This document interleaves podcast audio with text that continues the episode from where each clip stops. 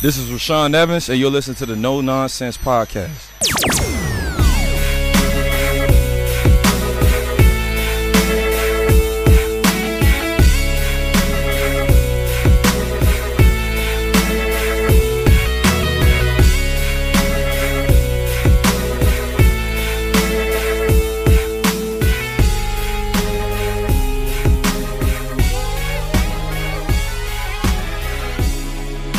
Welcome into No Nonsense, a Tennessee Titans podcast, your place to go for on demand Titans coverage that is 100% free of the nonsense that we always see in sports talk these days. I'm Luke Worsham, joined by the other two hosts of No Nonsense, uh, Will Lomas, as usual, and Matthias Wadner back from a multi week European excursion.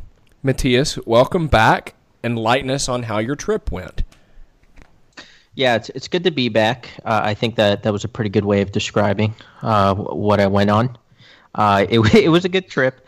Uh, a little bit too long, but you know, uh, when you can, you got to get those vacation days in. So it was a good time. Uh, the best part of my entire trip was obviously staying up late for the Titans game and watching them beat the Patriots. So that was awesome. Even though uh, I couldn't fall asleep until 7 a.m. after because I was I was so hyped from the game. But that was really cool, and, and I, am glad to be back. Uh, shout out Luke and Will for holding it down in my absence. what, what was your favorite part of Europe? Because the, the only foreign country I've ever been to is Italy, and I know you were there for a little while. Yeah, easily my favorite part was was Rome. But it what yeah. what an incredible incredible city. Uh, like you you see pictures, you see videos and all that, but until you actually go and it's like on every single every single corner there's a, a historical yeah. ancient monument and it is just it's amazing. You can follow the show on social media at no nonsense. That's both twitter and facebook. You can also subscribe to or follow the show on whatever your favorite platform is. That way you get faster and easier access to all of our episodes.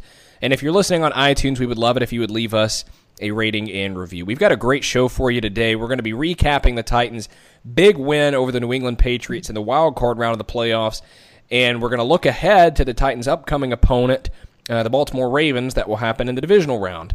To do that, we're going to have uh, two great guests joining us. Turron Davenport will join us a little later on. And uh, before that, we're also going to be joined by Ken McKusick, who is a Ravens fan, and he's a film analyst similar to what um, to what Titans Film Room does on Twitter for Titans fans. Guys, let's start with this this Patriots game. Before we get into anything too detailed, I'll just ask uh, general takeaways from the game. It was it was a little weird. Uh, I I wouldn't say it, it was um, it was a boring game. Uh, yeah, I, I, thought it was exciting because it, it was a closely contested affair.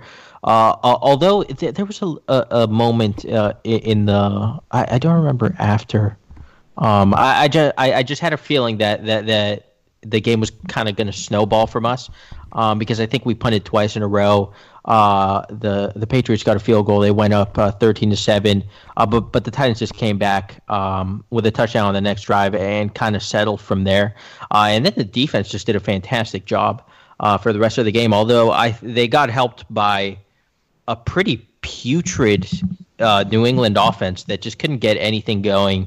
Uh, so a lot of people went into this game thinking that the Titans were were going to beat the Patriots because the Patriots had been they hadn't really shown anything uh, over the second half of the season, especially losing that game at home to the Dolphins, uh, losing that that first round bye. Um, a lot of people got the feeling that, that the Titans were going to come in and they wouldn't be surprised if they did pull this out. I'm still surprised because I'm a Titans fan and I'm just not I'm not used to this. I'm not used to beating the Patriots in the playoffs. It it, it doesn't happen. Uh, and the last time we played the Patriots in the playoffs, we got absolutely destroyed. So I wasn't expecting that, but it was definitely a pleasant surprise, and uh, I was definitely very happy to see the team uh, come out with a victory. Yeah, I guess my big takeaway is that if you'd have told me that the score was going to end up 21 to 13, my, or I guess, yeah, there's a 20 to 13. 20. I think it was just, 20. yeah, I think it was 20 because we, we, went, yeah, we went two for point conversion. Two, yeah. Um, if you'd have told me that at the beginning of the week, I would assume the Titans would have lost because uh, the Titans have been winning games by scoring a lot of points and allowing a lot of points, but just not as many. Like we haven't seen the defense do anything, I guess, respectable since uh, the Indianapolis game. So, you know, if if you would have told me that final score, I would have definitely thought that the Patriots won and they won it the way they wanted to. But I mean, it was just it this was the game that if you haven't watched the Titans all season, this is what you thought the Titans already were. Like run Derrick Henry 30 times a game, play good defense, force the other team to beat you, don't you know, don't make any huge mistakes yourself and then maybe get a turnover or two. But, you know, eh, this is not indicative of what we've what we've seen since Tannehill's taken over. So it, it was really weird because I guess we've just been spoiled by really good offense the last, you know, two months. But th- this was not what I was expecting from the Titans. But at the end of the day, you know, you win against the Patriots and you still don't play your best game. You know, you'll definitely take that. I mean, at this point, just win games, right? Like, it's not about what the team looks like or if it's sustainable. All you got to do is win three more and you're champions. So I guess that's kind of my big takeaway. I want to talk about one of the bigger moments in the game, that being late in the fourth quarter when uh, Mike Vrabel took advantage of that rule loophole to take three penalties in a row and run uh, about two and a half minutes off of the clock. I still disagree with that decision. Like it was smart that he knew the rule. You know, he did he out Belichicked Belichick, as a lot of people keep saying. I still refuse to believe that it is ever the right decision to give Tom Brady the football with four and a half minutes left, down by one. Vrabel's alternatives were number one, attempt a 53 yard field goal with Greg Joseph, who has, in three or four weeks on this team, yet to attempt a field goal. Um, and then his other option was to go on fourth and four from the 36 yard line. I think that is what Vrabel should have done. Again, just because it worked doesn't mean it was the right choice, okay? Just because I don't know, just because I don't get sick by drinking Pepto Bismol with breakfast doesn't mean that it was a good idea. That's so, the reference I was going to use. Yeah, yeah me too. I mean, what, what, what, did you guys think about that? Where do you stand now on that? Uh, it, well, the situation as a whole was, was so dumb in my in my opinion. I was just watching that and I'm like, what what is this, man? This is a this is a football. That, that rule has to be fixed this off season. It's, it's, it's a stupid rule. It's absolutely absurd. It probably will get fixed, especially if the Patriots complain about it, which they probably will. Uh, even though they don't they use that? They've used that before. So yeah, they used yeah, it, which is the ironic part. They used it against, I believe, the uh, the Jets. Right. Yes. Yeah. That's what it was. Um, Oh, so I don't know. Anyway, uh, I thought it, it was a bad decision. I, w- I would never give the ball to an elite quarterback, although it's Brady that ha- hasn't really been elite this year. Um, but in the playoffs, he always turns it on. So I, I would never give him the ball back. And I, I was kind of I was getting nervous because we were running a lot of time off the clock. But it's like, okay, so they get the ball with four minutes, four and a half minutes left do we not think that they're going to be able to get in the field goal range in in in four minutes? Uh, that's why, from a process standpoint, I didn't really understand it. Uh, I agree with you on fourth and five. I, am going for it from the 36 yard line. I'm going for it, and it turned out to work, but. I mean, not not really. Only because the Patriots couldn't get anything going on offense. So, yeah, and I, uh, I think that's an important point to make. Is that you know, Edelman had a very crucial drop on, I don't think it was third down, I think it was a second down play yeah. where he ran basically an out for, you know, four or five yards and just stone cold dropped the ball past that the was line of gain. right? Yeah, that it was. was. And my thinking is, as we were talking about a minute ago, if he catches that ball, we're sitting here doing a season recap instead of a looking ahead yeah. to the next round of the playoffs. And we're we're eviscerating Mike Vrabel. Yes, his decision to not go for it. Exactly.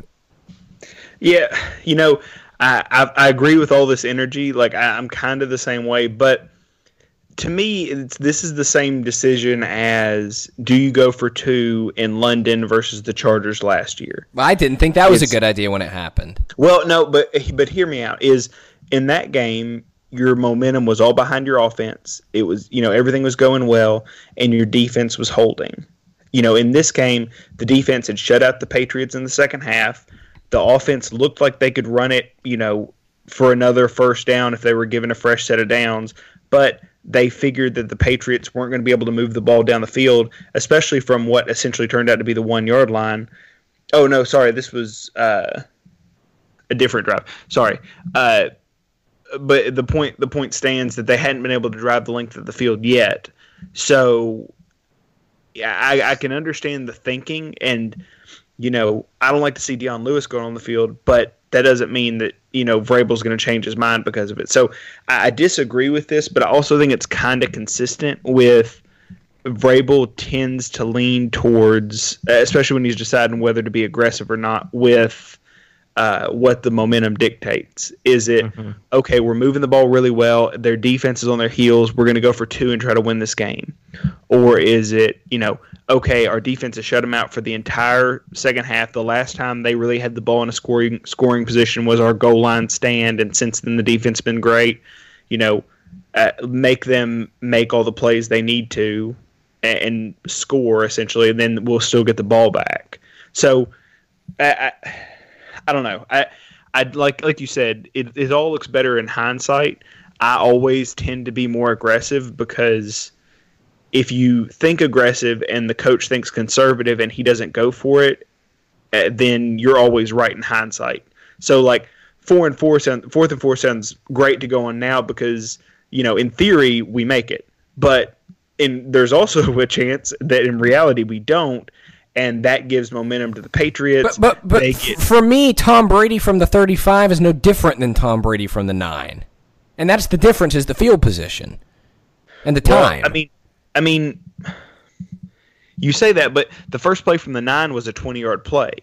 I mean, if the first yard was a 20 yard play, I think you just made my point. Five, well, that but that's what I'm saying is that, but they stopped. They didn't drive the rest of the field. So yeah, the, okay. Their first play, you know, got them to the 29 yard line. That play would have gotten them to the Titans' 45 yard line. It's a one point game at that point. All you've got to do is kick a field goal to go ahead.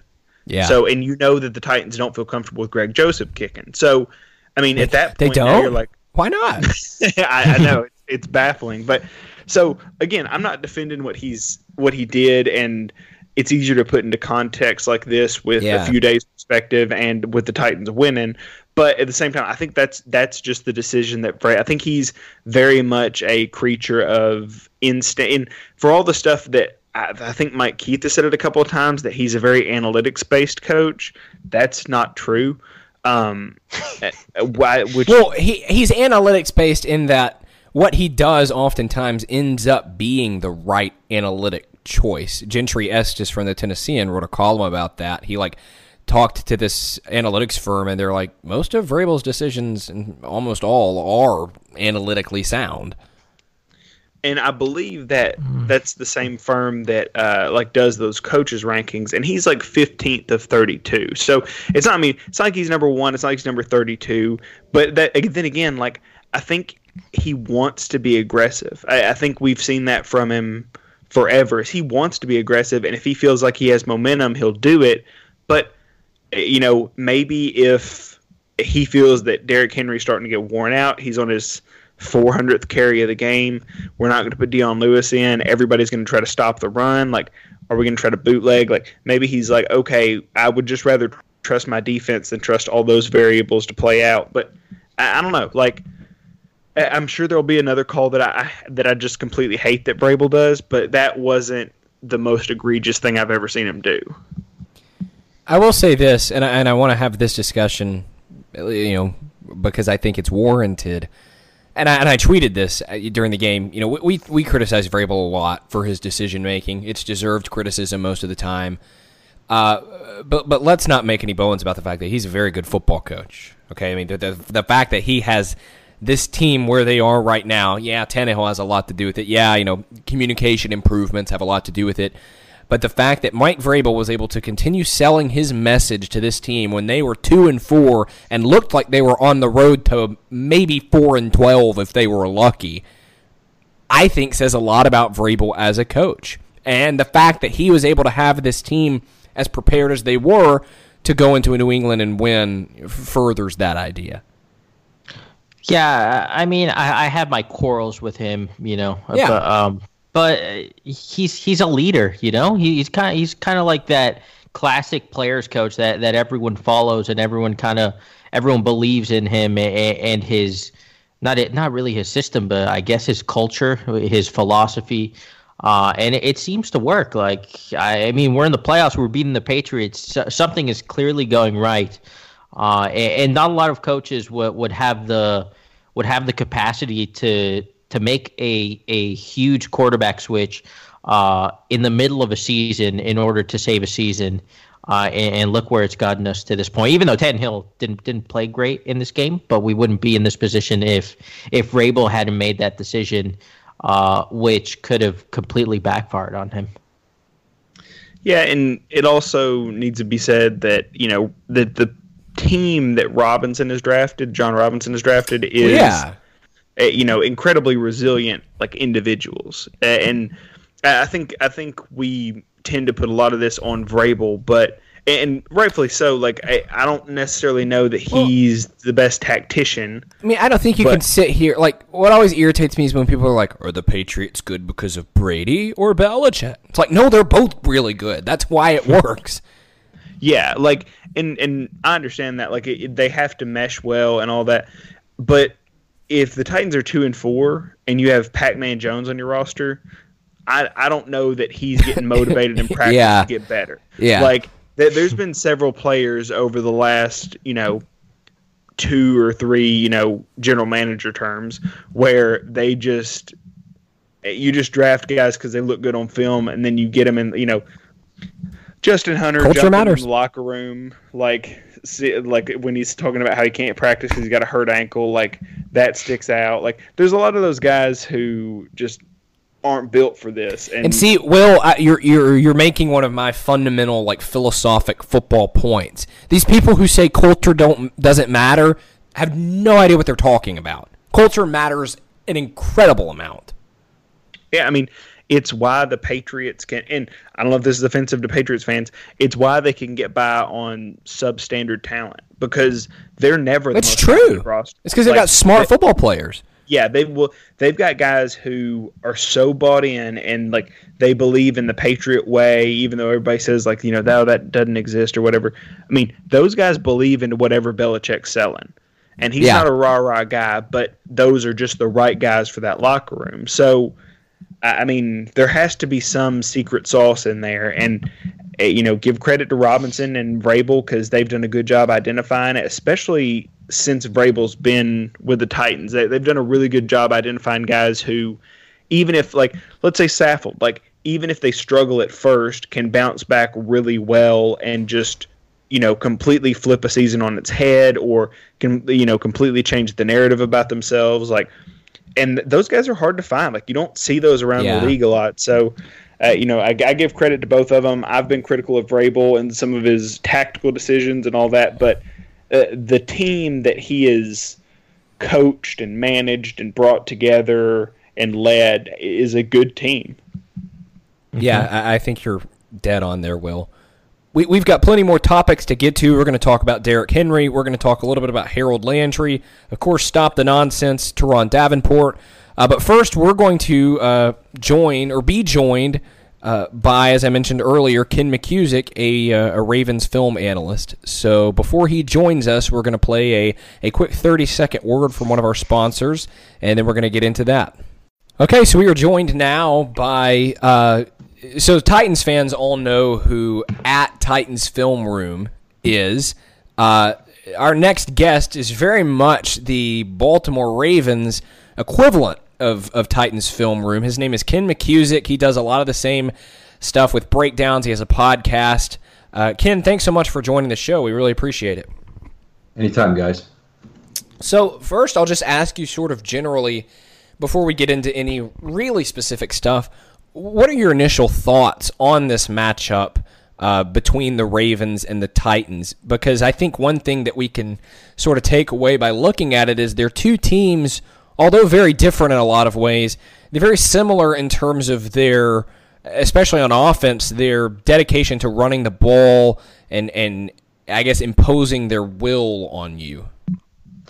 Yeah, very similar. Both teams. Both teams use a lot of play action. Both teams have dangerous receivers. The Ravens happen to be tight ends, and the and the Titans happen to be wide receivers.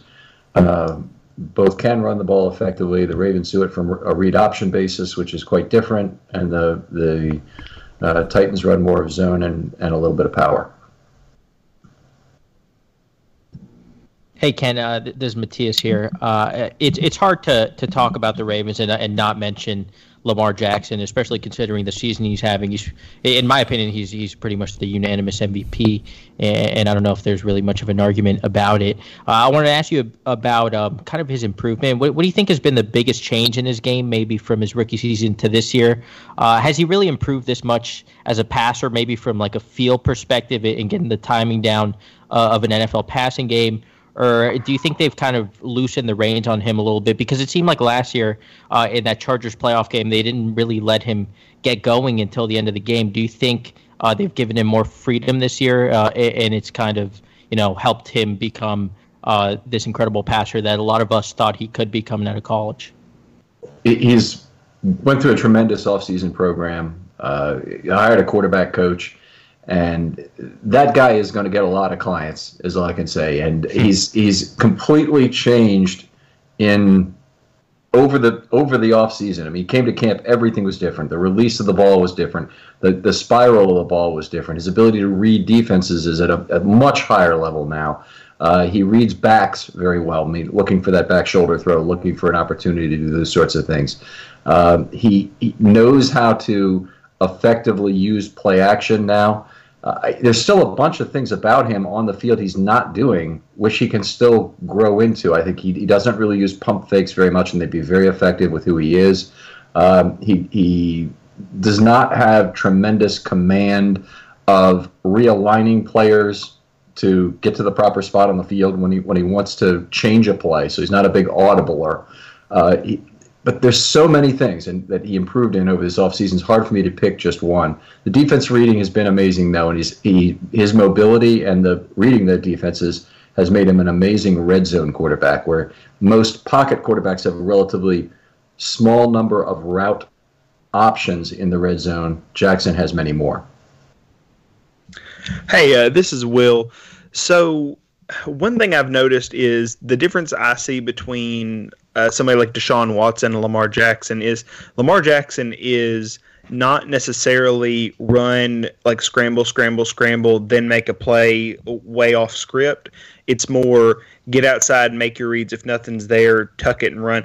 Is that kind of a fair analysis of where he is and how he feels most comfortable? Yeah, I think that's a fair analysis. A lot of that goes with what I just said about the red zone. Is he reestablished? I don't think I really completed the thought, but he reestablishes a spot outside the pocket, which doesn't have a lot of men standing with long arms directly in front of him necessarily, and allows him many more vectors at which to hit a receiver without throwing a lobbed ball, whether that's a zipper route between the uprights that someone has to go up and get, or a fade route, or you know a lot of the normal kind of red zone routes you see. So he's much more dangerous in in in that regard. Uh, and and in terms of Watson, I think the big difference from Jackson is Jackson keeps his eyes down the field. Watson doesn't. And and in all the games where where Watson has taken a big pile of sacks, including the playoff game here and the and the one against the Ravens in Baltimore, basically he gets contained a little bit and gets very uncomfortable being in the Star Wars trash compactor, meaning a slowly compressing pocket on him, mm-hmm. un- unduly so such that he can't keep his eyes down the field and and uh, you know make good plays. Ken, later on in the show, we're going to have Turron Davenport from ESPN on, and that's a, a pre recorded conversation. And as we were talking earlier, one of our big points in our conversation was the organizational commitment that the Ravens have made to Lamar Jackson. But it goes beyond just scheme and, and okay, let's hire Greg Roman. It's their personnel too, because, you know, a lot of teams can't run four verticals out of 13 personnel, but because the Ravens have built their team to be what they are with guys like Hayden Hurst and, and Mark Andrews, and obviously having Hollywood Brown to take the top off on the outside, this is not just a ground and pound, we're going to run I formation and hope for the best.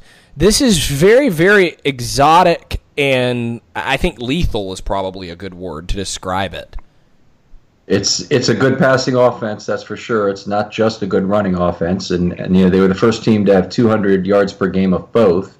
They probably prefer to run the game and, and very much have been leading and wanting to control the clock, and honestly, not really having any difficulty running the ball even when they're in that position, which is very unusual, by the way, in the NFL. Fourth qu- teams in the fourth quarter that are winning teams, they may run the ball a lot, but they don't necessarily run the ball effectively because it becomes harder when they when the other defense is packing it in. Uh, it's it is a good passing offense. You know, Jackson had 36 touchdowns, six interceptions, but what I'm seeing more from him as a passer is a willingness to fire the ball into into fairly tight windows. Uh, he's made some aggressive throws this year. Uh, not tremendous. He's not tremendously aggressive, but he's beaten his his expected completion percentage by a little bit, and he's far beaten his expected yards based on whether or not he's getting ample time and space in the pocket. Uh, I, I want to stick with the offense a little bit, but focus on, on, on another player, one who's injured right now, Mark Ingram.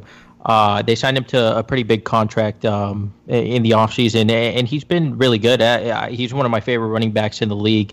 Uh, do you think him being out would be you know that big uh, uh, of a deal or that big of an issue for their offense because Gus, Gus Edwards um, uh, he's actually he's had uh, uh, in his er, young career he's had one of the best starts of any running back in terms of yards per carry and success rate uh, with his rushes. Um, do you think there would be that much of a drop off in the running game if Ingram does miss this game with Edwards and Justice Hill in there, or do you think they'd miss Ingram more in the passing game because he's such a capable receiver?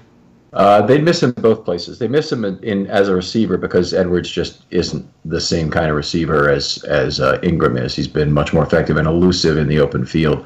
The other thing I would, I would make very clear is that while yards per carry might be similar for Ingram and for Edwards, they're not equivalent backs because Ingram is far better with the mesh point, and that's so central to what the Ravens are trying to do with the read option. Is He's Ingram knows how to delay it properly. He doesn't mind if Lamar comes out very late uh, with the ball, and Lamar effectively, and why the Ravens' offense is so successful is that read option. They allow that edge defender right, right into the backfield unblocked because they say that's Lamar Jackson's guy to beat directly, and that means they really have significant blocking advantages because your your best run defender on that edge has been taken away. But that's dependent on, on Mark Ingram being able to release that football exactly when Lamar wants it. And Lamar reads leverage better than any quarterback I've ever seen. Much better than RG3, who is directly comparable on the same team and is running a lot of the same plays. But he reads that edge defender's leverage, and it's almost like he can slow the game down to, you know, you, on your DVR where you could pause it and then hit fast forward and go forward like one frame at a time. He could almost do that at a 30th of a second, and then he sees, okay, that's the point, pull it and go. And people talk about hitting Lamar Jackson in that situation. Good luck. It's like trying to hit a young Ali. If you're if you're if you're Sonny Liston, you can't get near him. Now it's a uh, you know it's a, it's it's funny. I, I, I, I, we have Turron on actually later later today, but he's going to whiteboard for us how he thinks the Titans can stop the scheme. But we've seen a lot of, of teams try and scheme it up. It's just it's it's a very difficult problem to solve. Let's put it that way. Yeah, I'll, I'll, touch on that real quick before I ask my next question. But you you watch him kind of ride that mesh point, and it's not always the same pull. It's always a little bit different, and it, even when you've got like let's say Nick Bosa head to head with him, he just makes him miss. I mean, it just it's phenomenal how even when everybody else does their job on defense, it doesn't matter because he has such I don't want to call it weird. It's just such a unique motion where he can just stop and start. He's so long. It's it's it's incredibly hard to figure out the right defense for. And you know, Turron does have kind of an idea of that. Um, one question I have is if you have watched any of the Titans at all, I think the best defensive formation they have is more of a five-two front where they have Simmons and Daquan Jones and Casey and whatever two edges they want out there, mainly because they've played Simmons head up on the tight end before and just had him mashed down. I think particularly against the Colts they did this, but they had him just mash down the tight end and there was I mean, it would just shut down all the power because it created this big clogged hole where the pulling guards were supposed to get around. One idea I've had, and I want you to let me know if you think this would be effective at all or not, is if the Titans put their strongest player on, you know, whatever the tight end side, and I didn't and played him basically like a strong end, and just had him mash down that line, and then had a free rusher. I know we've seen that before, but is that, you know, I guess at least schematically an effective way to kind of take away the read option again in theory? I mean, it, it might take it away on one side, so you have that possibility. Uh, also, the Ravens, when they're running the read option, often run it with two receivers in a V formation in the back in the backfield. So they have two tight ends on either a tight end on either side of Jackson and Ingram in the pistol, and they can even motion to that when they get to the line of scrimmage if they don't like the look. So you know all of the all of the times you whiteboard up how you're going to beat Jackson. I mean, the Ravens are going to attack your defense as well as they see uh, for in, in the way that they see it. So they're, they're going to attack it with read option, but they're also going to attack it with play action. And so Jackson doesn't have to take his eyes off the backfield like a traditional play action quarterback like Tannehill, let's say, but he just uses a two handed movement towards the running back, and that can freeze linebackers and allow for play action opportunities down the field. So, you know, there, there are there are a lot of schematic things that, that other very good defenses, the 49ers and the and uh, you know, 49ers are the best example probably, but even Buffalo um, have tried to do to stop the Ravens and, and just have not been tremendously effective at, at figuring out the scheme to beat them. When the Ravens have, have had def, def, uh, sorry offense depressed it's been because of weather. And that's the big fear for this coming weekend. I want to talk a little bit about this Ravens defense, Ken, because I feel like they they don't get enough attention. Uh, you know, I'm not someone that, that watches this team every week. I'm not terribly familiar with you know week in and week out how they're performing. So so I'll just phrase the question to start as we talk about the defense like this, specifically with the secondary is a secondary that features Marlon Humphrey, Marcus Peters, and Earl Thomas. Is that as good as that sounds as it is on paper? Because to me, I'd be scared to death about that if I was Ryan Tannehill and, and A.J. Brown. Yeah, they're, they're very much built back to front, a lot like the Patriots. And teams have to respect that in terms of not wanting to throw into the teeth of the secondary. And a lot of that, the first four games or five games of the year before they got Marcus Peters – uh, they, they did not have it figured out on the secondary. They had some weak links. They also didn't have Jimmy Smith because he returned from injury. Uh, so it's been the, really a second half thing that this defense has really gelled together, and, and all of a sudden you, have probably the best secondary in the league, or, or, right up there competing with New England for that. Uh, the, the other thing that, that they allows them to do is they really do leave a lot of players on an island. They play a lot of cover zero. They've been blitzing with both safeties. Earl Thomas had never had a sack coming into the season. He's got one and a half, and he had another one or one and a half taken away by penalty. So it's it's he's all of a hmm. sudden become a pass rusher fairly frequently. Chuck Clark as well as has done that. So that goes to the Ravens' really big weakness on defense, which is they have to generate all pressure that they can get by scheme. So their secondary is very dependent on their secondary to hold up in coverage and uh, you know that's a, that's a potential problem. If, if I think if you can hold the Ravens off in terms of their pass rush scheme, that's a that's a way to beat them. And off of that, Ken, how equipped is this defense to handle the load that Derrick Henry is sure to see? How is the defense able? Is the defense like uh, they, this Ravens defense is is the first or maybe second in in my lifetime as a fan, which goes back to the beginning of the franchise in '96, that's ever had any any compromises they had to make in terms of stopping the run, and in particular in versus 11 personnel. So if, normally when a teams line up in 11 personnel, that of course forces the nickel out of the opposing defense. When you do that, if you have two good inside players, the Ravens have always had those, two great edge setters, and the Ravens have had one or two all the time with Terrell Suggs and Jarrett Johnson and players like that, Rob Burnett. Um, and then in great inside linebackers, and the Ravens have had that with Ray Lewis and, and whoever else. Um, but they don't really have the top quality players at either the edge the outside linebacker positions or the inside linebacker positions right now. So now they have to make choices and they have to make schematic compromises to stop the run versus 11 personnel. And I think what we'll see is a lot of what I call jumbo nickel or a three defensive lineman, one inside linebacker nickel, 335 nickel in Madden, it would be called, uh, against what the Titans present in 11 personnel. What do you think is the best way to attack this defense from from the Titans' perspective? I mean, we could look back uh, at the two games the Ravens lost, where their defense probably didn't play as well as as they should, uh, but they they didn't have Peters at that point. Uh, the the Browns just ran all over them with Nick Chubb. Uh, and you would think that means you know just give Derrick Henry the ball 30 times and may, maybe something similar will happen. Uh, and then the Chiefs game, that's Mahomes. You, you, we don't we don't have Mahomes. What do you think exactly uh, should be the Titans' um, point of point of attack?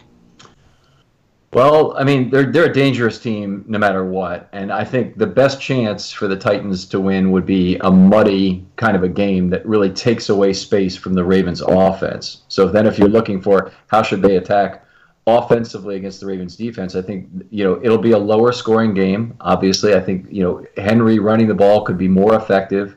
Uh, how they how how often they're able to get the Ravens' edge defenders beaten will be a critical uh, element in terms of getting Henry loose and, and running. But the Ravens also will pack it in a little more, and obviously they'll they'll take more chances with heavier formations to try and stop Henry if that becomes the the way the game is is going on.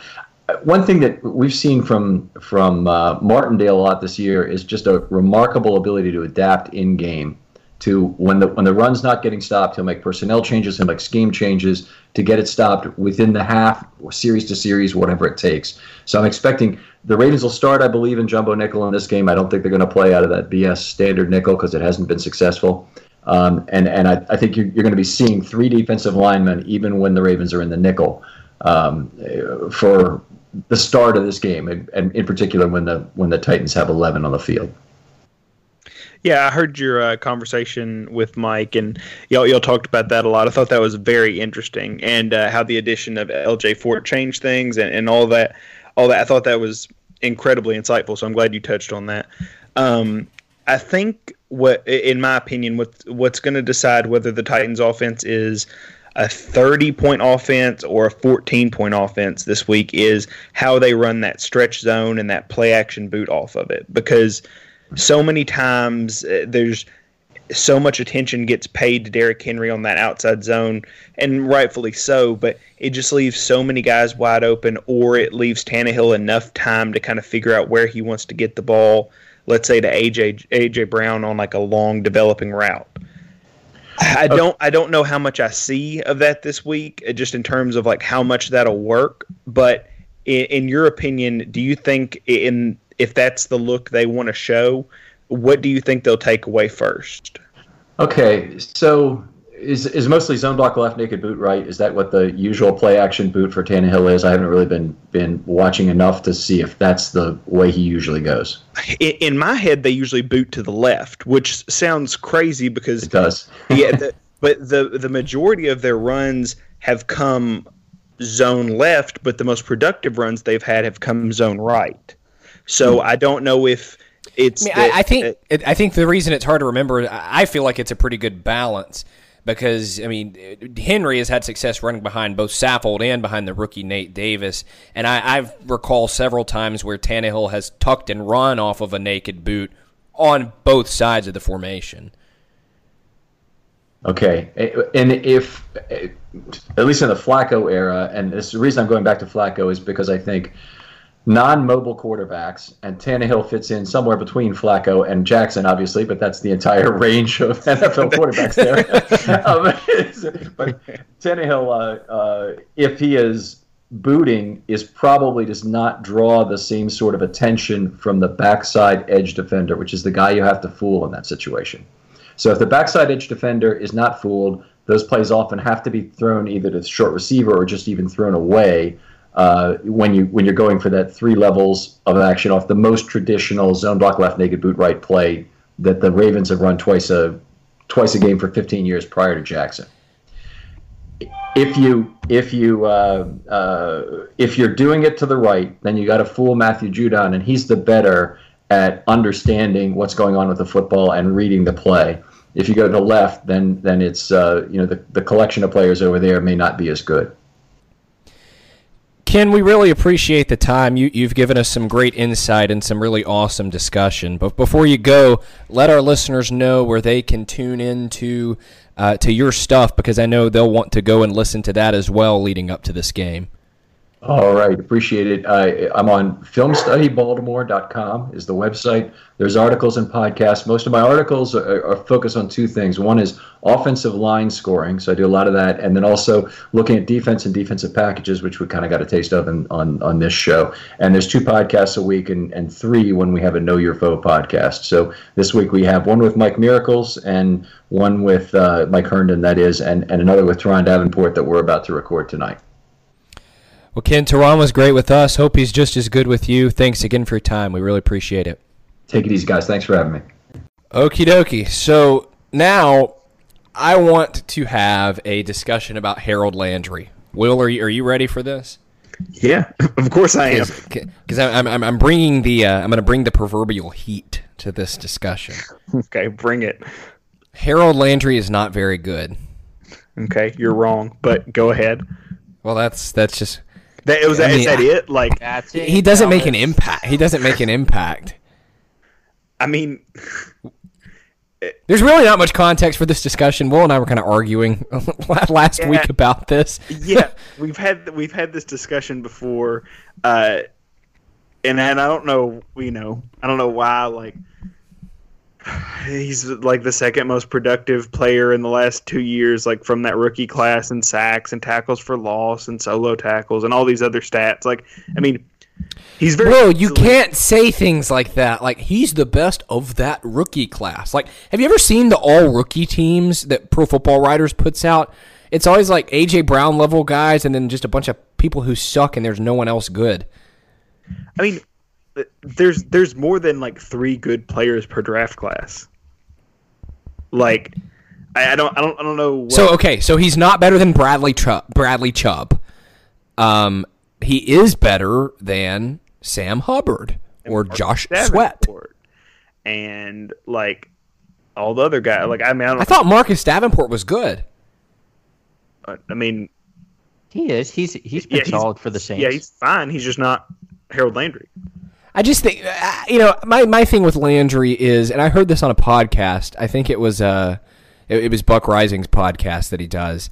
They, they were talking about how Landry, like, is talented and he produces, but his production isn't impressive. Like, if you watched Harold Landry for a season, like I've watched Harold Landry for 16 games, actually 17 now, and I can't think of but like like he had nine sacks this year. I don't think I could name to you more than maybe two of them. One of them being when uh, Jacoby Brissett was literally lying on the ground and he just touched him down, and that was a quote unquote sack. And he disappeared for the last like five weeks of the season. So, okay, um, I'm trying to figure out a way to say that. So, it's like watching a guard. Like if you Yeah. if you look at like a, a specific like if you look at like sacks given up or if you look at if you watch Landry and you see like how many sacks he got it's like you may end up with a number. And like he got 9 sacks this year and that's great but it's very little of what he does. So mm-hmm. when you watch him we all know that I hate that they drop him in coverage and they do that. There's no there's no positives from that. He's not great at it. It's not his job. They're just as effective when they drop Casey into coverage. Like it, it gives them the same thing. It's a stupid thing. It's a wrinkle. Well, they have looks- zone blitzed a lot this year. Yeah, I mean they've done whatever they've done this year, but like it, like on paper, it's like look, this circle is here, so you can't complete a pass here. But that's not the reality of how this works, which is why these four man rushes from weird like zone blitzes and stuff don't do anything. Yeah. Uh, so that's my problem with part of the scheme. But there's also a lot of times where he's asked to take on the front side tight end, or when he's asked to set the edge on the outside, which is what an edge is supposed to do. Like, Yeah. your, your first step, not especially if you're not getting blitz, like if nobody's blitzing around you, 95% of the time is a step like with your, you know, your back foot, like up, and you're supposed to. So if you're on the right side, you're supposed to try to keep your right arm free and you're supposed to get upfield and force the tackle to square his shoulders against you so that you essentially cut off any sort of outside lane. So what you do when you do that is you either make the the running back bubble around you and get funneled to like the safeties in the corners who should have closed by then or you make him go inside to where the linebacker should already be. He does that really well. Like we talked about this before the podcast, but on the third down on the goal line stand, the only reason any of that works because Rashaan Evans is not fast enough to get all the way to the edge before I think it was Michel before Michel does. So the only way that works is because Harold Landry gets upfield and stops and shuts down that edge and holds his man, and then you have uh, Jeffrey Simmons on the inside collapsing that way, which left only one gap for uh, the running back to run through, and Rashaan Evans was right there. Let So- me ask you this question. Yeah. Because I, I see where you're going with this. Yeah. And, and I agree. You're, you're making good points. Would you rather rank these three? Okay. 2019 Harold Landry. Okay. 2017, I think. No, t- let's 2016. Brian Orakpo. Oh, Brian Orakpo and Derrick Morgan. Rank those three. Uh, Derrick Morgan last. Uh, not not as an offense to him, it just he's never really offered anything consistent as a pass rusher, other than like yeah, a I power get that. Um, so 2016 Orakpo, that was like 10.5 sack Orakpo. Is that right? When he was at his, the, the good Orakpo. that's so weird because you also got like weird like helmet to helmet penalties from Orakpo that year. Do you remember where it's like he was going so high? I have well, no memory would, of that. He would go high on some of his like hits, and he would get 15 yard flags. And Yeah. he also really didn't offer a lot as like somebody who could if if it was like a screen pass, he wasn't going to get out and make that tackle. Whereas Landry and even Roberson, when he's in, are frequently like the guys that you see that once the back tries to make a cut, that he makes the tackle. So just in a vacuum, I mean, on this team right now, if I could trade like 2016 Brian Orakpo for Landry, I don't know. I probably would just for the sheer fact that I think sacks are really important. But at the same time, like of like hundred percent of Brian Orakpo's pass rushes or passing plays were him rushing forward. Like he didn't have to split up his reps between jamming the tight end and dropping into coverage. So it, it's really not fair for me to say, but uh, it, I will take peak Brian Orakpo versus Landry now. The reason I, br- I bring that up, and, and we can conclude this discussion with this point, I think Landry's a fine player. I'm not saying he's bad or that he's a bust. What I'm saying is that I think that, like, because the Titans haven't really ever had a, like, since Jevon Kearse, they have not had a Von Miller, Khalil Mack type of, you know, game changing, you know, Chandler Jones pass rusher. And so mm-hmm. I feel like maybe the reason that you're you like Landry so much is it's almost like a by default thing. Like you've almost been like jaded into thinking that this is really good when in reality like this should just be the general standard for a starting pass rusher. See, I'm on the opposite end of the spectrum because I think that we've gotten spoiled by talking about names like Von Miller and Khalil Mack and all these guys. I mean, that like neither I mean, he had one nine of them. sacks this year. It's not like yeah, I was just going to say neither one of them were necessarily as good as Harold Landry this year. Like we don't watch them. I mean, I I mean we don't watch them. Like I, I can guarantee y'all haven't paid that much attention to uh, Khalil. Kidding? I watched every Broncos game this season, Yeah, it's all like- 22. Yeah, there you go. So love it's like Vic Fangio's team.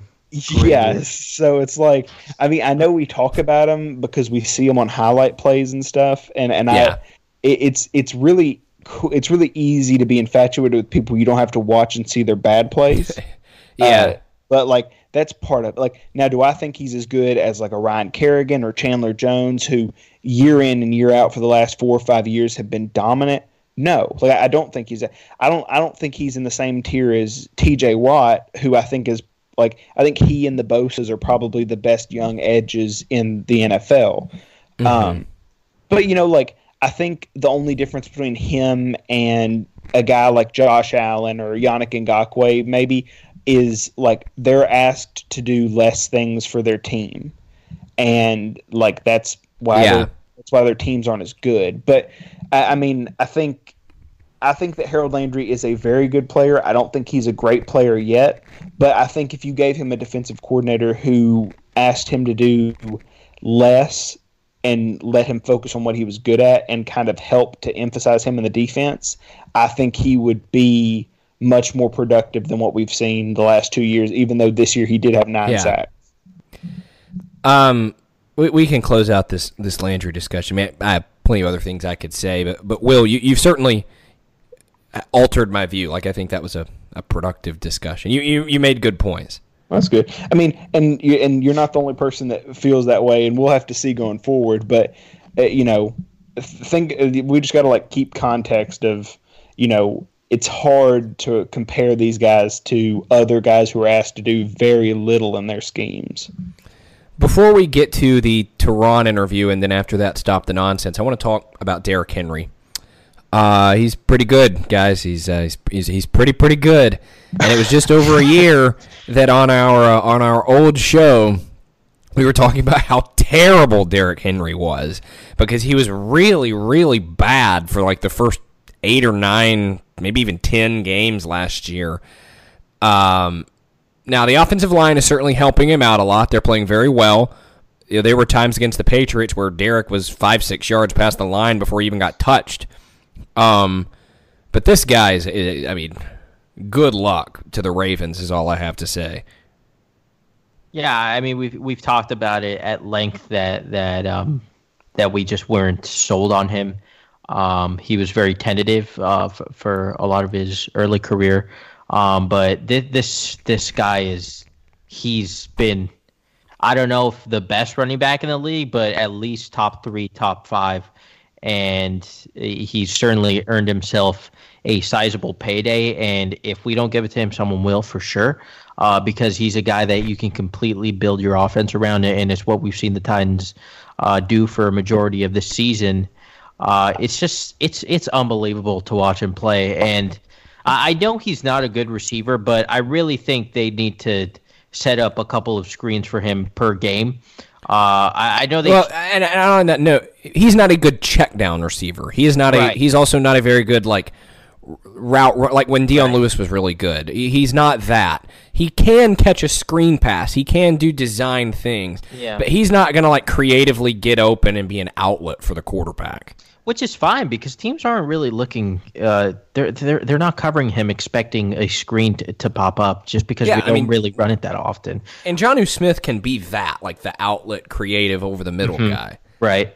Yeah, it, it's just every time. It seems like every time we get Henry some space on a screen pass, or at least a little sliver of space, he, uh, he either takes it to the house or he comes pretty close to taking it to the house. Uh, it, it's really, it, it's really amazing, and the just him moving at that speed at that size is is kind of shocking at times, and uh, watching him run people over is just one of the most beautiful things in football. We can have a more detailed version of this conversation down the road, but Yeah. with with, with how how well he's performed, if I had to tell you, you can only pick two of these three free agents to keep. Are you keeping Derrick Henry, Jack Conklin, or Logan Ryan? I would keep of those three. I would keep Henry and Conklin. Wow, I would keep Henry and Ryan. See, I'm I'm I think I keep I love Logan Ryan. Don't get me wrong. I think I keep Henry and Conklin. Like I mean, I think I think that's the way it's got. Like I'm the same way because I just like a pure age standpoint thing. It's like they're That's both, what it is for me, too. young guys. Like it's harder to find tackles than corners in the NFL, just in terms of a, a third like slot corner. Now you won't get somebody as well rounded or who can do all the stuff that Logan Ryan can do, but I mean. How many bad offensive tackles are there that just kill an offense? I mean, that Yeah. and then what Derrick Henry has done in just like the last six weeks that he's been healthy, where he's just been completely unstoppable. I mean, if you can get that guy, and even if for the first 12 games of the season, he's only okay or above average, and then he can flip this switch in December and in the playoffs, like that's such an invaluable piece. But we we can talk more about that down the line. But I just wanted to get y'all's reading right Yeah. now. Have you Yeah. guys seen like his his winter months stats? Yeah, The they're- Unbelievable. Yeah. It doesn't make well no, it does make sense. It's because everyone's injured on on every single NFL team and they don't feel Yeah. like tackling anyone, especially in cold weather. So Now- it does make sense. Ima- imagine this. I was talking about this at the at Titans practice today. The Ravens have another three years of cheap Lamar Jackson. Mm-hmm. Derrick Henry is going to be a free agent. Could you imagine? I don't think he would fit. Like, I don't want to. That's what Ter- I was ta- asked Turron that uh, uh, before we went on the recording, and he said the same thing. He said he thinks Ingram is better for them than Henry would be. Yeah, because of what we've always said is Henry does not think of himself as a bigger version of Mark Ingram. He thinks of himself as a taller Chris Johnson. Right. Yeah. Like that he doesn't want to be a guy who lowers his pads and just runs through you unless it's a corner in space and then he's more than happy to. But like he doesn't really want to meet your linebackers in the middle of, you know, in a 5-yard alley. So I don't think he would necessarily be the perfect fit for that. But if you could get him to do even a little bit of that, it, Yeah. it- and like or like scheme away for him to get some more open yards before he has to take that hit. I mean, it would be brutal. Speaking of Chris Johnson, the Titans fans have been blessed with some of the running backs they've been able to watch because this version of Derrick Henry and the Chris Johnson of 2008, Yeah. 2009, 2010, I mean, those are two of the most fun NFL players, period, to watch o- over the last 10 years or whatever it's been. Now, now let's not act like Titans fans haven't had to pay for that. They had to suffer through the years of Bishop Sankey, Shonn Greene. Don't you dare bring Uh, up Antonio but- Andrews. But I wasn't we going to. I like Antonio I know. but we Andrews. did get to see Dexter McCluster, and it cancels everything. Oh, else. gosh. So- Oh, that's true. Like that. It, that was so Elect- bad. Dexter McCluster was Dion Lewis before Dion Lewis was I Dion was, Lewis. I was gonna say really was. uh, that's such a good take. I was like, I was like, yo, it's the same person, just like Except with- McCluster's like taller than Lewis. You Yeah, like, yeah, and they're like pretty- pretty similar in age. I think. Like, you could convince me that Dexter McCluster like got facial reconstructive surgery and shaved his head, and that he was Dion Lewis. Like, like with how they run. Like, it's just this weird epiphany I'm having. But Yeah, but McCluster wouldn't have caught that that crucial third down catch on. Uh, it, it, w In I do, the- I do need to say like credit. Oh my good lord! What? I forgot that that happened because they won the draw play on like. Oh, you're talking about the jump pass. Can we talk about the fact that Arthur Smith ran a draw to Dion Lewis on third and ten? Oh, What in yeah, the that world? Nah, man, we don't we don't talk about that kind of stuff. When, That uh, that was weeks one through six. Arthur Smith rearing his head like I'm still here. Uh, I'm pretty sure, like, I'm not, I don't know, like, people are so high on Arthur Smith. I don't want to offend anybody, but like, that Arthur Smith is still at least a little bit that guy. The only difference is, Yeah, well, I don't yeah. think Henry is letting him take him out of the game as much, and I, I, I know that because you'll if you watch on the sideline. It's Mike Vrabel is the only person who tells Derrick Henry to go in or not go in. Like Derrick Henry just starts running on the field sometimes, and Vrabel will like st- like tell him to stop. I Which noticed makes- that. I noticed It that in this last yeah, it, so it makes me think that Vrabel has given Henry the green light to say, if you're healthy, we want you on the field, and we'll adjust our play calls to fit that. So go back whenever you're healthy. And like when it's too soon, Vrabel pulls him back out. But Arthur Like- Smith has no decision to make on that. That's that's what looks like it's happening.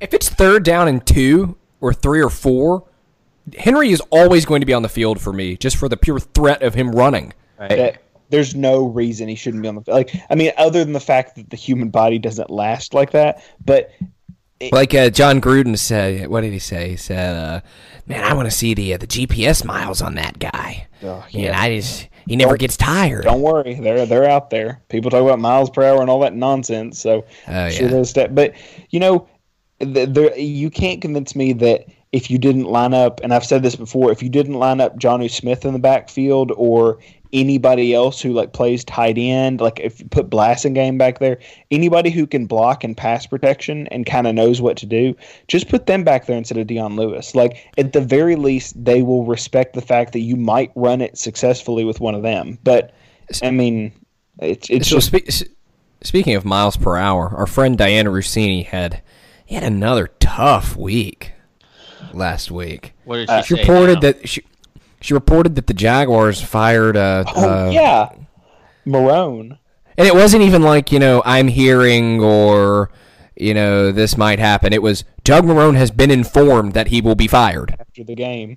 which objectively clearly did not happen. Yeah. Man. Wait, so I mean, Doug she- Marrone is still the coach of the Jaguars? Yes, Yes. I know, right? What? I know. Uh huh. Wow. They must really like the culture that he's building there. Hey, Suck, man. anytime your best players intentionally want to leave or force you to trade them, you got to Yeah. You, I mean, got to keep the culture going. yeah, how else would you pay Myles Jack eleven million dollars a year? It's like it's like Doug Marrone turns is, is like the Rishard Matthews inator. Like you, you remember the Phineas and Ferb show where like the guy would make all the inators. He's the Rishard Matthews inator. He turns everybody into someone who just wants to quit the team and go somewhere else. I am I think- too old for that reference, but I do understand what it- what you're saying. You're never too old for Phineas and Ferb. I like it just wasn't my childhood. There's like a 14 year gap between you and me.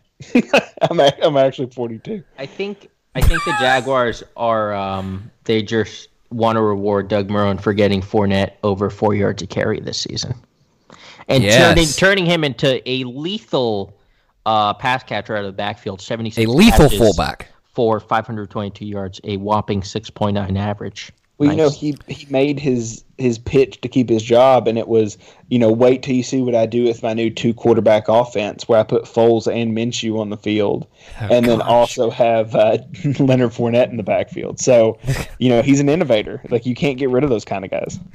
Fournette scored three touchdowns this year Tannehill On- scored more rushing touchdowns than uh, on Fournette, I believe. 340 touches. Three Yeah. touchdowns. yeah. How many touches he have? 265 plus 76. I think that's 240 something. Oh my- I don't know. I can't do math. Yeah. Two sixty five plus seventy six. Yeah. That's three hundred and something. Three 341. Sorry. Yeah. Did I say 240? Jesus.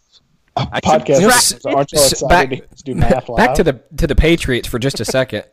As I was preparing for for that game, I was looking at stats for the season. Sony Michel carried the ball over 240 times this year and didn't have a thousand yards because his average was 3.7.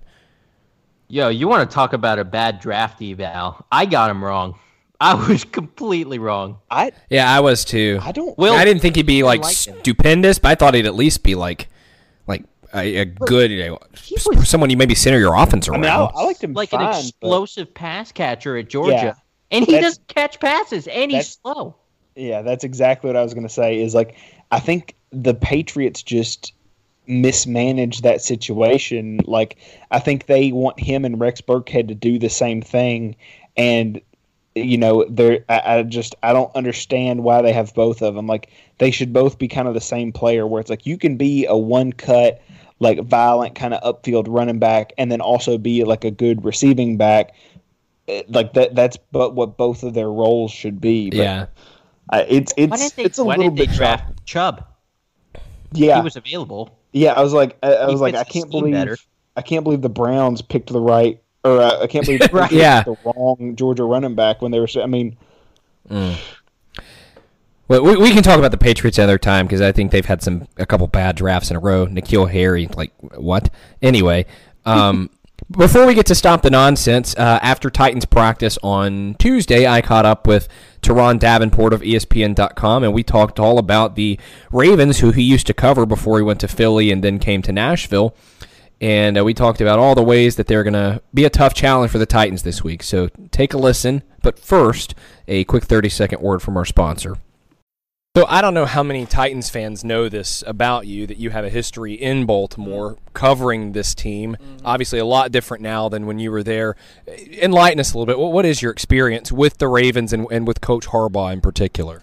it's a lot similar to what we have here as far as what we're able to work with, you know, and watching these coaches. The coaches there do a really good job of having drills that transfer to games. Uh, coach Bobby Engram is an awesome coach. I believe he's coaching the tight ends now, but he coached the receivers when I was there. Uh, coach Harbaugh, it's just there's a family atmosphere there. There is an idea of understanding no matter how dirty it gets that they'll pull pull through. So to me these two organizations are kind of mirror images of each other and there's no coincidence that you see Ravens on the Titans and former Titans on the Ravens, Brynden Trawick, uh, Hroniss Grasu, those are two good examples. Here, Kamalei Correa, obviously Dean Pees. So there's a lot of similarities. I think just the focus on just playing dirty, muddy football is so similar. Incorporating the rushing attack, the importance of running the football. I think when you look at the focus on defense, I think there's a little more focus on special teams just because John Harbaugh, that's where he cut his teeth as a special teams coach, and then and then was a DB coach. He played DB in college also, so a little bit different there. And I mean, you see the results in Justin Tucker, Sam Koch, that that exchange there. Those guys are two of the best in the game. I think Brett Kern is the best punter in the game, so we will get that established for me, Harbaugh has always been second best only to Belichick. He's someone that I've always been a really big fan love, of. Love. He runs that organization top to bottom, just in, in such a top tier way. But if this Lamar Jackson experience had not worked out to the level that it was, it seemed like Harbaugh was on the track to being a hot seat guy. Yeah. What, what, where, what are your thoughts on him as a head coach and, and that whole situation? It's insane. It, it really is. Yeah. It's, it's insane that he was on the track towards being in the hot seat, and you're correct. It, he really was. And then that change was made, and Lamar just added a dynamic part to the offense that wasn't there before. I think Harbaugh as a coach, one of the things I always notice with him is the focus on detail. During camp, when we got to watch full practices, the focus on situational football, you know, two minute, uh, red zone, third down, so many different things like that was really huge. But for me with Harbaugh, and I see it with Vrabel too, these are guys that are just they're easy to like and they're easy to commit to. You know what I mean? And they both have a really good uh, ability to make those emotional deposits and really have the guys understand that they genuinely love them as people before football players. And, and, you know, it's interesting because I feel like in recent years, head coaching hires have tended towards scheme guys. You know, we, yeah. we want the next guru, whether it be offense or defense. But even today, two hires by the Giants and by the Panthers, guys who are more in the Harbaugh Vrabel mold of maybe they're not scheme geniuses, but they're leaders of men and they're going to get everybody on the same page. I could speak on Matt Rhule because he was in Temple at Temple, and I, I covered a bunch of games there. And I will definitely say that that commitment that we just talked about with Vrabel and, and Harbaugh to the players and the deposits is there with him too. I remember against Notre Dame, sorry to get off track, but it just popped up. I remember against Notre Dame, uh, they had just had a long drive. They got the ball inside the 10 yard line, and Matt Rhule could tell that the guys were gassed and that they were just exhausted mentally too.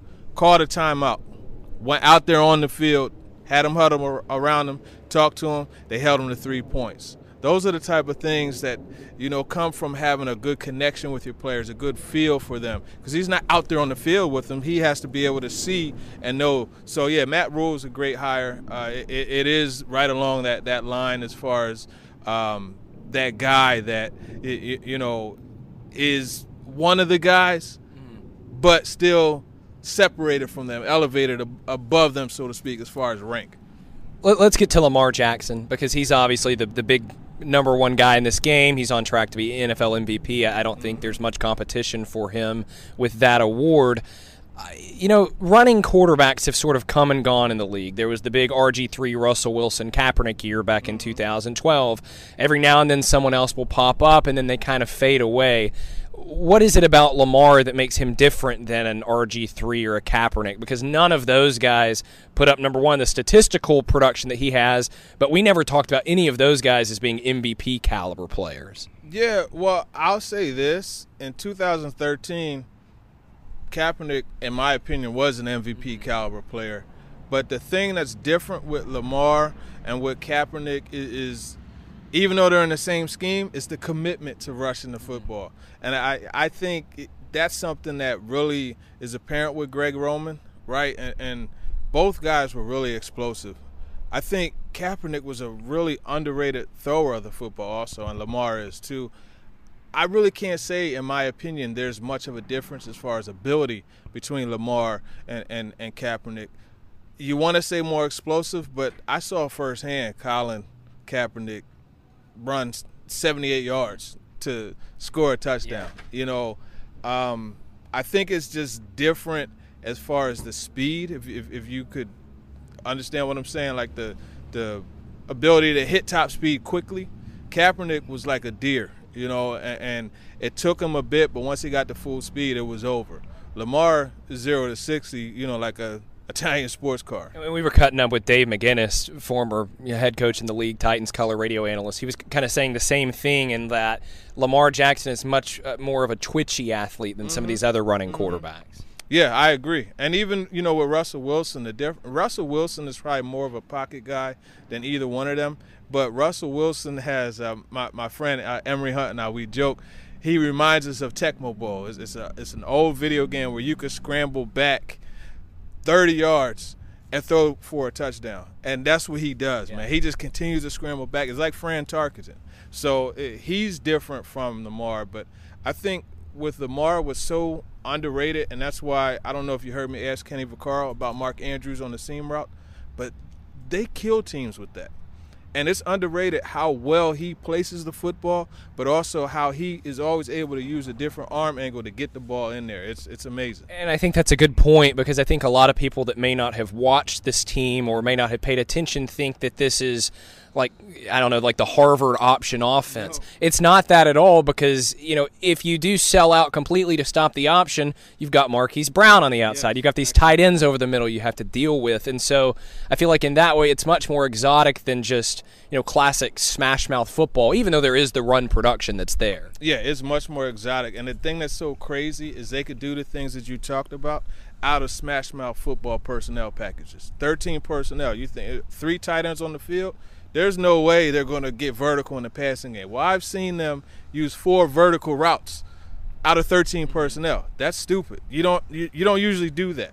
And then even you, you know they're able to give uh, through shifts or motions. They could give you other like 11 personnel looks. They could give you 12 personnel, obviously with you know with three tight ends. But the fact that you have a guy like Mark Andrews that you could move to the outside, line up on the numbers, and be like a receiver, it just makes him so dynamic and so uh, versatile. Well, and to that point, you know, everybody talks about the organizational commitment to Lamar being that, but it's more than just going in on game day and saying we're going to run the option and we're going to let Lamar be a primary ball carrier. It's an entire organizational commitment. You have to draft to have the right personnel because not every team, I mean, the Kansas City Chiefs, for example, they can't run four verts out of 13 personnel. Right, right. And it's it's unique the way they did that, right? Because they, they picked Hayden Hurst first and then they they traded back into the first round. Somehow Lamar Jackson fell to 32. They grabbed him. Then in the third round they grabbed Mark Andrews. Right. Then the next year you get one of the best guys running between the tackles. We talked about this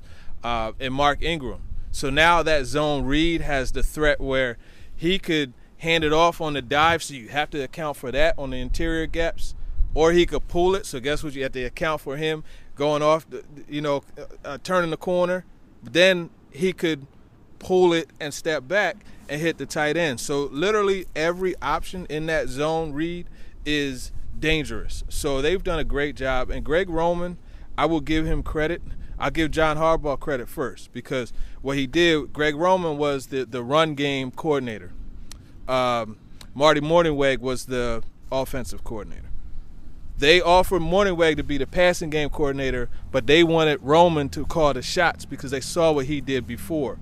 And in doing that, he went back and totally reconstructed the offense around ways to showcase Lamar Jackson. And that's a credit to that coaching staff. They took a circle and put this in the circle hole instead of what most of these guys do, the square in the circle hole. Let's talk a little bit about how the Titans can defend this because I, the way I see it, obviously everyone's important and it's an assignment football, but I see three guys who are maybe more important than anyone else this week. That being Jayon Brown, Rashaan Evans, and Kenny Vaccaro mm-hmm. in terms of stopping this. Where do you stand on that, and and how do you go about stopping this? Eh, or I don't know that you stop it, but I think Kevin Byard had a great quote today. He said, "I think with Lamar Jackson, if it's a five-yard run, you kind of clap your hand and say, okay, good job.'" It's that's almost the case. I, I think those guys you mentioned are crucial and the thing is, you know, you always say know your job.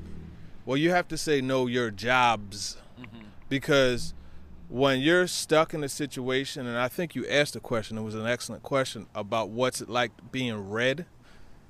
I think that, that was Kuharsky. We got to give Kuharsky the credit for that okay. one. I thought I thought it was you, but yeah, that was a great question by PK. And when you're in a situation where you have to react to what the the offense is doing, right? It's tough because you could make a, a, a mistake and that's going to lead to a huge play. You know, so you have to be able to, to to read. Okay, is he gonna is he gonna pull it and throw to the tight end? If he does, I was supposed to control this gap, but I may have to come off and, and, and cover the tight end. So there's all kinds of jobs and things you have to be accountable. And Byard also, when he was talking, he said, and I don't think our mentality needs to necessarily be we need to make a play. It just needs to we need to make a stop because when you try to make a play, that's when the really bad things start to happen. Yeah, when you start pressing to, to make a play, that's when it, it, it could get ugly. You know, you press to make a play, and a play gets made against you. I want to talk just a little bit about this Titans offense mm-hmm. because there's been such a 180 since that Week Six game against Denver. Tannehill's been great, but it hasn't just been him. Every single person on that offense has been better since then, particularly on the offensive line. I mean, gen- just generally, what what is better about this Titans offense besides the fact that they have a more decisive and efficient quarterback? Well, I think that offensive line is coming together. Initially, you saw a lot of issues with stunts and those type of things because they just simply weren't on the same page as far as I'm going to come off here, we're going to bump hits, I'm going to come off and I'm going to go here and you're going to go there, and this is how we're going to switch off when they run those stunts. I think when you look at the offensive line, there's not a group in football that is more rel- relies more upon each other mm-hmm. and is more of one unit. So Roger Saffold, right? I talked to him a few weeks ago, and I asked him about Andrew Whitworth when he was in L.A. And you took a veteran player and you dropped him in the, into that offense, and it took a bit for them to get going. But once they did, you saw the results, and that's what's going on here. But the difference is you have a rookie that you're dropping in also, and a rookie who didn't focus on guard or tackle in college. This is the first time that he's strictly playing guard. Nate Davis. So it just took some time for them to gel, but I think they're definitely in the right spot. And, and now they're in that groove. They have that confidence, and they're able to fire off the ball. This team is running the ball an awful lot. They're firing off the ball, and that wears down the opposition, right? So the guys that they're blocking, it wears them down, and that's what's happening. And that's why I asked Coach Har- Harbaugh the question I did this morning on the conference call. Like, obviously, Derrick's been great, Derrick Henry, but mm-hmm. I mean, there were times in that New England game where he's six yards past the line of scrimmage. He hadn't been touched yet. And that's the thing. You know, you have a guy who's leading the league in yards after contact, but not getting touched for, you know, like you said, five to six yards beyond the line. That's a dangerous thing. And the Patriots knew what was coming, they couldn't stop it. I just want to see what happens this week because it seemed like dare I say they invited Derrick Henry to, to run them off because you saw him with two post safeties and, and really focusing on stopping the passing game. But in the process of doing that, they allowed Hurricane Henry or Winter Storm Henry literally to flow through there, and you saw the results. And you know, it is interesting because I feel like for those first, especially like weeks three through six, you're sitting through these press conferences, you're in the locker room, and I was almost rolling my eyes daily at like these cliches of we need to execute better, we need to mm-hmm. communicate better. It's like, yeah, okay, I just think you're a bad football team, mm-hmm. right? They were right. it, it was all true. It's funny how much better things look when you execute. Yeah. And it, it is. You're right. I mean, even I was sitting here like, all right, look, man, that we need to execute. We get it, but Yeah. how do you execute uh-huh. better? You know, and it just seemed like they figured that out from everything as a part of the team. They figured it out. TD, thanks for the time. Really appreciate it. No problem, man. Thank you. Okay, we're going to close out the show as we always do with our Stop the Nonsense segment. If you have a recommendation for us of, of some nonsense in the sports world, send it to us either on Facebook or Twitter. Use the hashtag Stop the Nonsense and, uh, and join in the fun. Okay, guys, uh, I guess I'll go first this week. And mine isn't anything like specific, like a specific tweet or article or anything like that. It's just sort of a general overlying nonsense. All of these people who, after the Titans beat the Patriots, got onto Twitter and everything and declared that the dynasty is over. What? okay, we're, we're talking about a team who, first of all, Tom Brady was not the problem in that game or in the season. He was throwing in tight windows because they don't have anybody that can get open. Edelman's old, N'Keal Harry's bad, and Phillip Dorsett was a bust when they traded for him. No more Gronk, so the middle of the field stuff is gone. We were just talking about Sony Michel's not very good. So Brady's not the offensive problem. Brady still has the arm strength. Brady's still fine. He'll come back next year. I don't buy that he's going anywhere else. But this defense, right? Didn't they have like the best secondary in the NFL this year? Now I know Devin McCourty's an impending free agent, but he'll probably go back because he did the first time, even though he had big offers other places. I think the Titans probably even offered him something. Um, so so I don't buy it for those reasons, but I also don't buy it for the fact that they were 12 and 4 this year. And they won the Super Bowl last year. So I, I just don't buy all this. The dynasty is over. The Titans ended it. No more Patriots. It's like they were 12 and 4 this year. It was just an off year. They did the same thing, you know.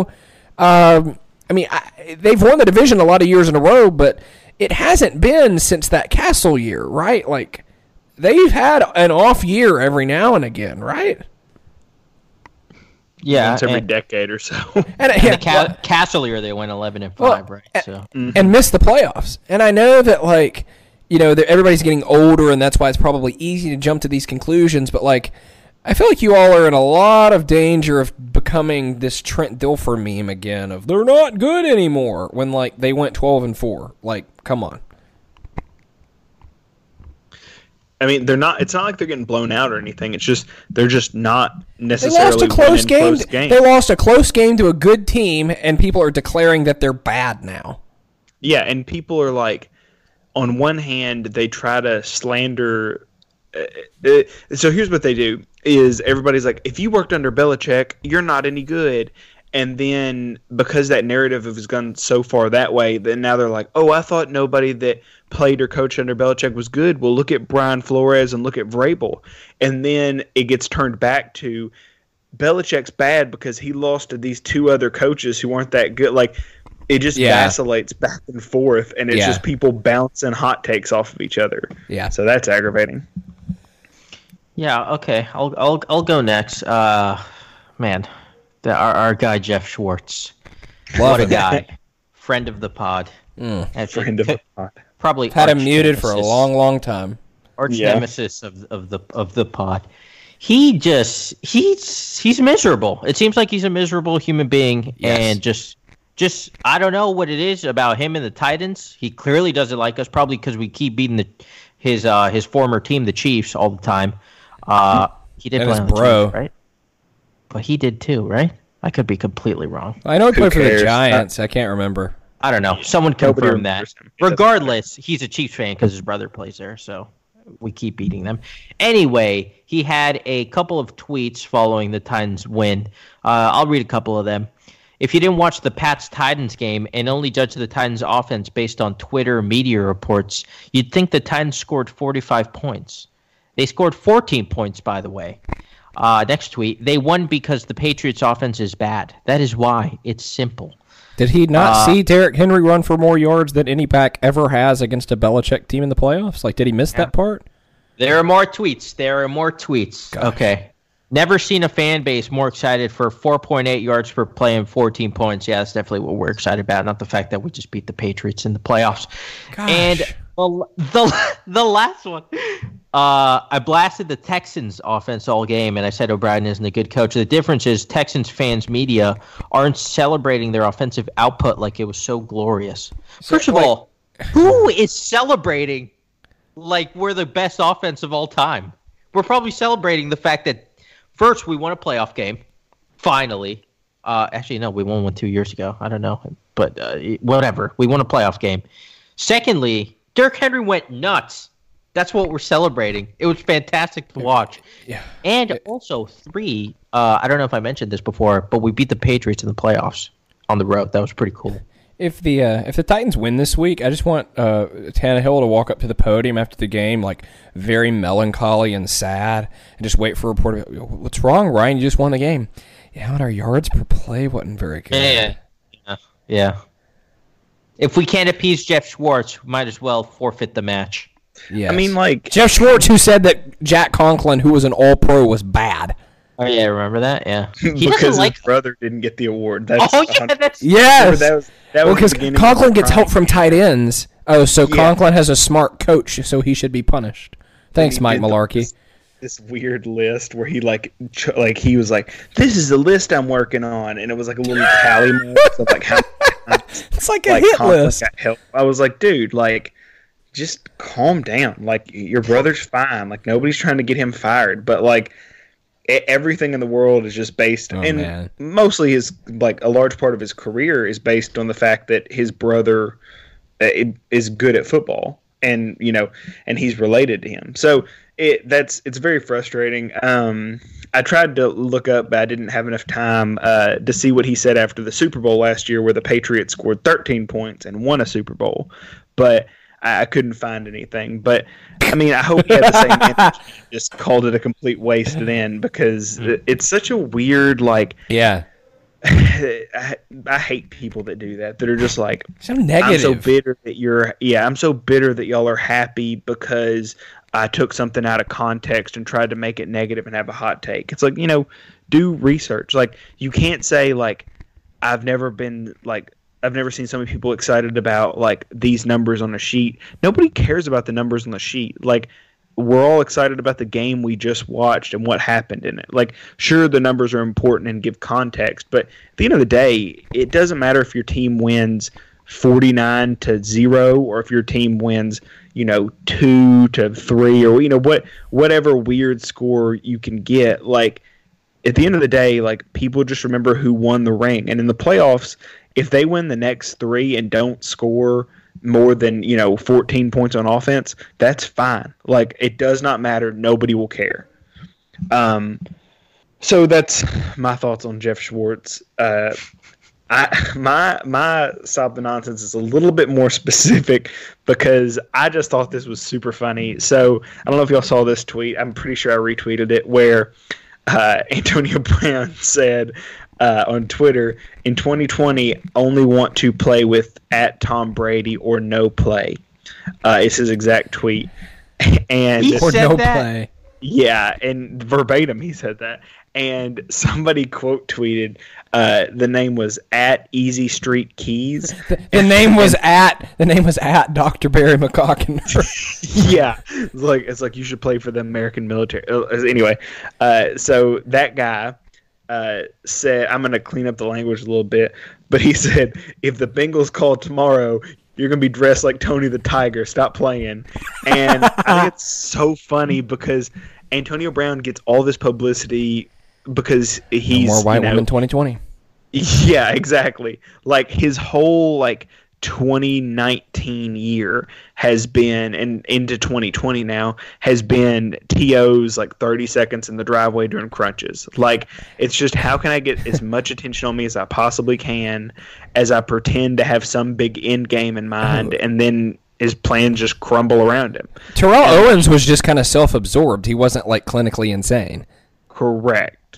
And so like and also like Terrell Owens was uh, you know is a Hall of Fame player. Like Antonio Brown's really good. Like he's had a really good career. But I mean like I I, I don't know. Like maybe Well- he gets in the Hall of Fame, maybe he doesn't. I don't know, but like it just seems like the pay the uh, Steelers always produce wide Yeah. receivers that put up a billion yards. Well, I will say this about Antonio Brown and his Hall of Fame chances. I, I'm always very uh, compartmental when it comes to the Hall of Fame. Like, I don't really care about your off the field stuff. If you did well on the field, you're in. Like, the O.J. Simpson should have his bust revoked. No, he shouldn't because he was a Hall of Fame player. Antonio Brown is a nutcase, but he's a Hall of Fame player. Yeah, I mean, like I said, I don't know. Like so much of that volume is just manufactured that like it's it, I'm not saying he's not great. Like he was great, but I just I don't and maybe he's in the Hall of Fame compared to some other bottom tier receivers that got in.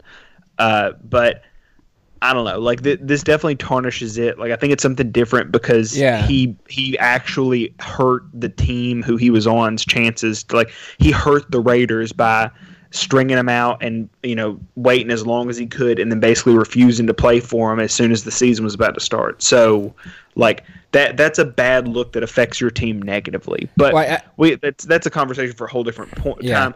My my whole thing on this is that th- this is a cycle that we see over and over. And he'll say stupid stuff.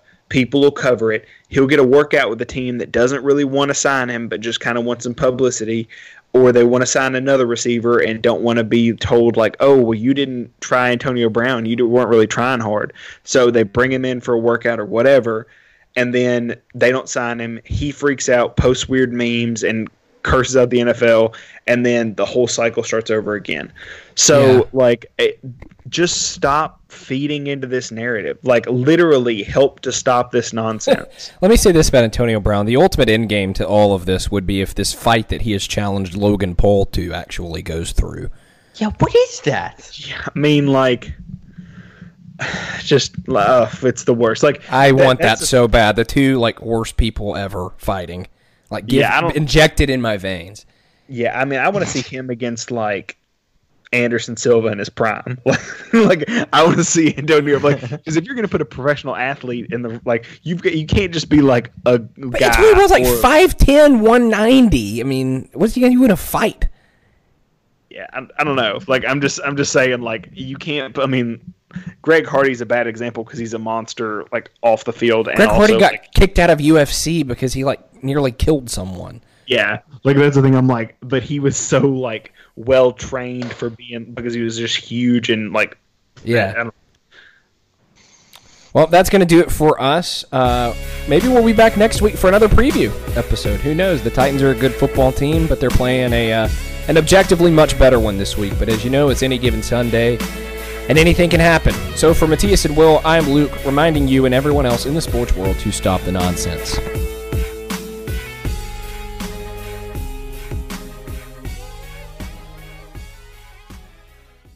Millions of people have lost weight with personalized plans from Noom, like Evan, who can't stand salads and still lost 50 pounds. Salads, generally, for most people, are the easy button, right? For me, that wasn't an option. I never really was a salad guy. That's just not who I am. But Noom worked for me. Get your personalized plan today at Noom.com. Real Noom user compensated to provide their story. In four weeks, the typical Noom user can expect to lose one to two pounds per week. Individual results may vary. This country was built on a distinctly American work ethic. But today, work is in trouble. We've outsourced most of our manufacturing to other countries. And with that, we sent away good jobs and diminished our capability to make things. American Giant is a clothing company that's pushing back against this tide. They make a variety of high quality clothing and activewear, like sweatshirts, jeans, dresses, jackets, and so much more. All made right here in the USA, from growing the cotton and adding the final touches. So when you buy American Giant, you create jobs for seamsters, cutters, and factory workers in towns and cities across the United States. And it's about more than an income. Jobs bring pride, purpose. They stitch people together. If all that sounds good to you, visit American-Giant.com and get 20% off your first order when you use code STAPLE20 at checkout. That's 20% off your first order at American-Giant.com with promo code STAPLE20.